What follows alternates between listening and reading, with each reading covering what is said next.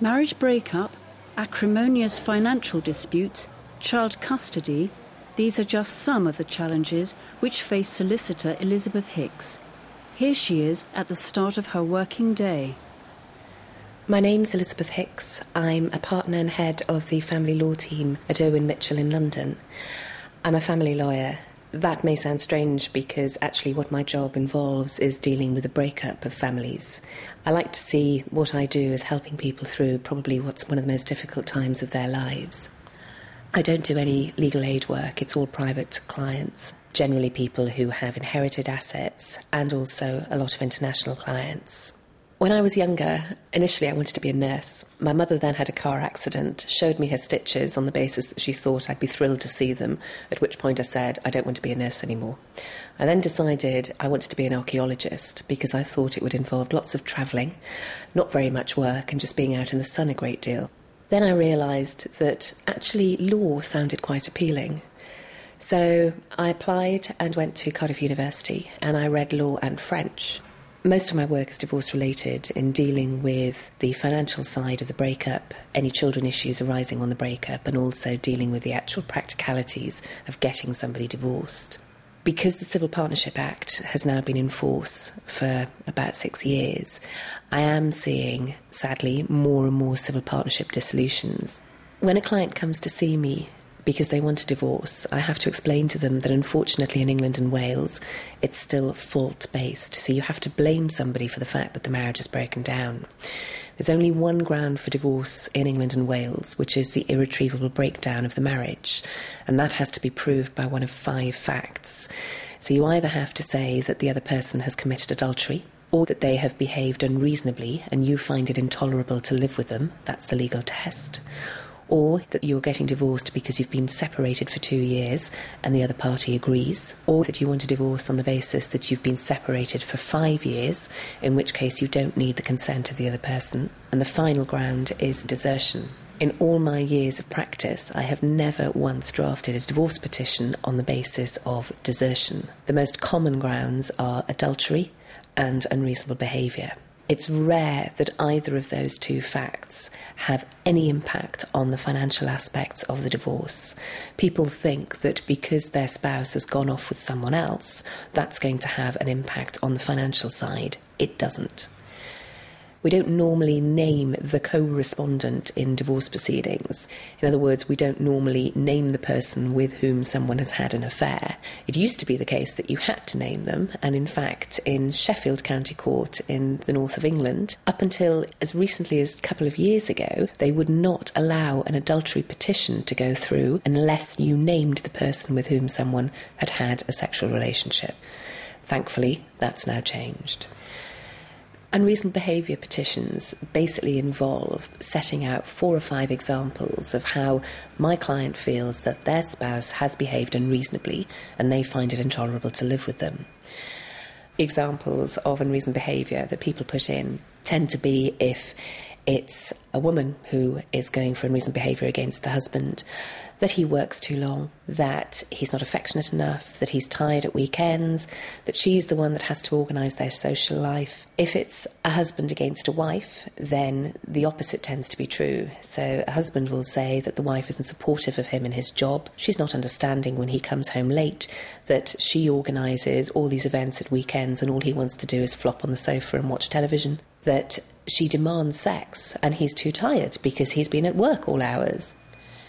The actual divorce process is relatively quick there's two particular decrees that you get in a divorce there's the decree nisi and the decree absolute. It's all done on the paperwork unless somebody contests the divorce, which is pretty rare nowadays.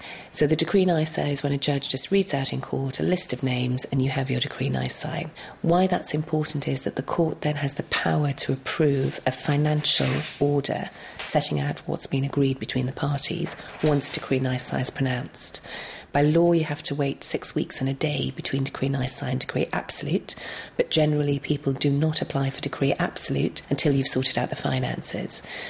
The quickest divorce that I've done took about four months, and a lot of that is waiting for the court to process the paperwork. The longest one is one that is still ongoing, where the husband came to see me in September 2006, and it's currently listed for a final financial hearing in January 2012, but that may go off for various reasons. I act for both husbands and wives. I'm often asked, do I act for more men than women? And I don't, but I have noticed there tends to be a cycle where I will act for a lot of men and then it goes the other way, and I tend to act for a lot of women. What I would tend to do would be to instruct a male barrister for a female client so that there's more of a balance there in terms of the gender. The reason that we instruct a barrister is twofold. First of all, because they tend to spend their lives in court on a day to day basis. And although the way that we deal with family cases and financial cases is based on statute in this country, it's also based on case law. The barristers are at the coalface. They know what's going on, even in those cases that aren't reported.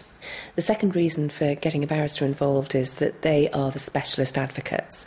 They're the ones who go to court, who present the case to the judge. They're the ones who are trained in cross examining the witnesses in the witness box. They're the ones who are trained in how to pull all the evidence together and present it in the best way possible to the judge. Hello?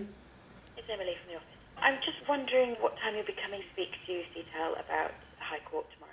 I'm asked how often am I in court? It really, really varies. I've got two cases coming up one which is a six day case in the High Court of Justice in London, and another one which is an also six day case, which is in the Principal Registry of the Family Division, which is the specialist family court in London, for the lower money cases and the not as complex cases. There's no winning or losing in family law. It's really difficult when people say, well, what's a successful outcome? For me, and I think for most sensible family lawyers, a successful outcome is basically trying to sort everything out as quickly as possible in the circumstances. There's different ways of sorting out the finances on a divorce. Essentially, you've got the court process and then you've got the alternative dispute resolution methods, ADR for short, which can involve collaborative law that I'm going to talk to you about, mediation, and also the couple just basically sitting around a table and trying to sort things out themselves or doing it with the help of their solicitors. Collaborative law, it originated in the States and has been in this country for quite a few years now. I trained in 2005 as a collaborative lawyer. The collaborative law process is run and managed through an organisation called Resolution. Resolution has got about 5,500 members across England and Wales. It used to be an organisation known as the Solicitors Family Law Association, and its membership were solely family solicitors. However, in the last few years, it's expanded, it's changed its name, and now the members can be financial advisors, they can be counsellors, they can be therapists, all of whom have an interest in family law. The collaborative process is a process whereby the couple and their lawyers agree at the beginning that they are going to deal with their case collaboratively.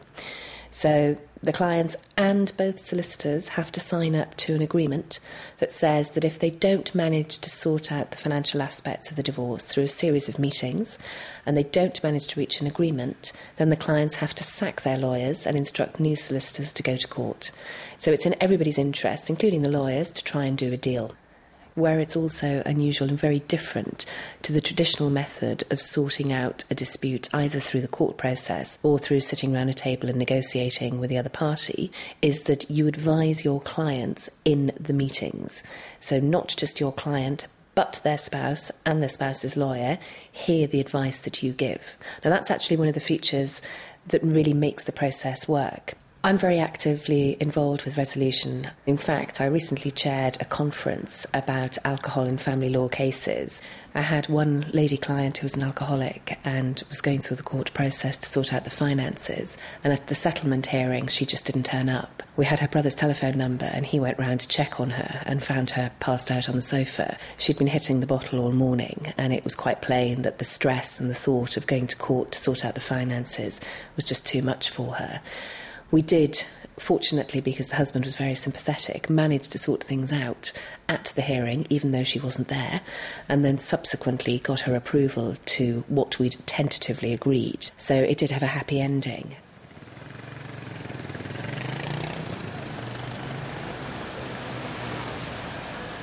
I'm just out of court, just popped in for a hot chocolate on the way back to the office. The court is on High Holborn in City of London. It normally takes me about 10 minutes to walk from there to my office. We are partway through a trial that started on Monday and it's now Thursday evening. The judge finished at about 10 past 5 tonight. The case involved sorting out the finances on divorce and also with whom the children should live. Fortunately, we were able to settle the residence aspect in correspondence last week. And so the issue that the judge had to deal with, and on which he's given a very short judgment this afternoon, has been where the children spend Christmas. And in the circumstances of this case, he has ordered that the children should spend Christmas with dad's parents. And as I'm acting for dad, he is absolutely delighted. Tomorrow morning at 11:30 where the two barristers are going to be putting their final arguments to the judge. The judge will then take a break over lunch and then at 2 o'clock will start to give his judgment. And that judgment's going to be sorting out the finances. So the house is going to be sold and he will decide how much of the house goes to my client and how much of the proceeds of sale of the house goes to the wife. The worst part is really tomorrow from the client's perspective because he's said everything he can, he's given his evidence, he's been asked questions by his wife's barrister, and he will have to sit there for about an hour and a half tomorrow afternoon while the judge goes through the reasons as to why he's decided what he has. And then at the end of an hour and a half, he will know exactly what he's got. What tends to happen is that the judge will try and be sympathetic to both parents, both parties, and then make a decision. And it's a little bit of a roller coaster ride. Quite often, you get a gut feel towards the end of a judgment as to which way it's going, but you just don't know. So we just have to wait until the judge makes his decision. The other interesting thing about the trial this week is that we had the wife's mother in court giving evidence. And although she's obviously her mum, so therefore a very close member of her family, as soon as she's given her evidence, she has to leave court. In family proceedings, because they are private, you cannot stay in court after you give your evidence unless both parties agree and the judge makes an order that the witness can stay in court. The press aren't allowed into court other than at final financial hearings, but even then they're limited in what they can report. And that's another reason why we're sitting in a coffee shop because you couldn't actually come into the court building. I've been doing this job now for about 16 years. It's very difficult at times, but also very rewarding. The most difficult aspect is dealing with people's emotions. I had one client a couple of years ago where it was really tough. She'd made certain allegations against her husband, and the fight between them was who their two children should live with. The judge took against her from the beginning. At the end of it, the judge started giving her judgment, and my client got so upset that she ran out of court. The judge sent me after her, but she disappeared. Three hours later, I was round at her hotel and had to tell her that unfortunately, because of the particular circumstances of that case, the judge had ordered an immediate change of residence so that her children were now living with the father. Not only that, but the judge said that she couldn't even speak to her children, let alone see them, until she had a full psychiatric assessment carried out. She was absolutely devastated. I, as you have to, held it together. She was in floods of tears, crying, shouting, screaming in a hotel coffee shop. And I came out of that, and I just remember walking down Fleet Street with tears streaming down my cheeks at about eight o'clock at night, thinking, why do I do this job? The good side of the job, however, is acting for what I say the angels. So when you're on the side of the angels, it's great, where you're acting, for example, for a lady whose husband is being very deceitful about his finances, not telling you what he's got, and you dig, dig, dig, and you manage to unearth the possibly not the true extent of his assets, but a large part of his assets. I'm often asked by friends and even some old clients what makes a good family lawyer, what I think about being a family lawyer. And what I always say is you have to be empathetic, you have to have fantastic communication skills, you've got to be a good listener. But there's also a boundary there. At the end of the day, the client is paying you for a job, they're paying you for your advice. So there's no point in being overly sympathetic. That's not what they want. They've got friends and family for that. I wouldn't change what I do. I absolutely love it. I'm passionate about it. I couldn't do anything else. Even if I won the lottery tomorrow, I'd still be here doing this job.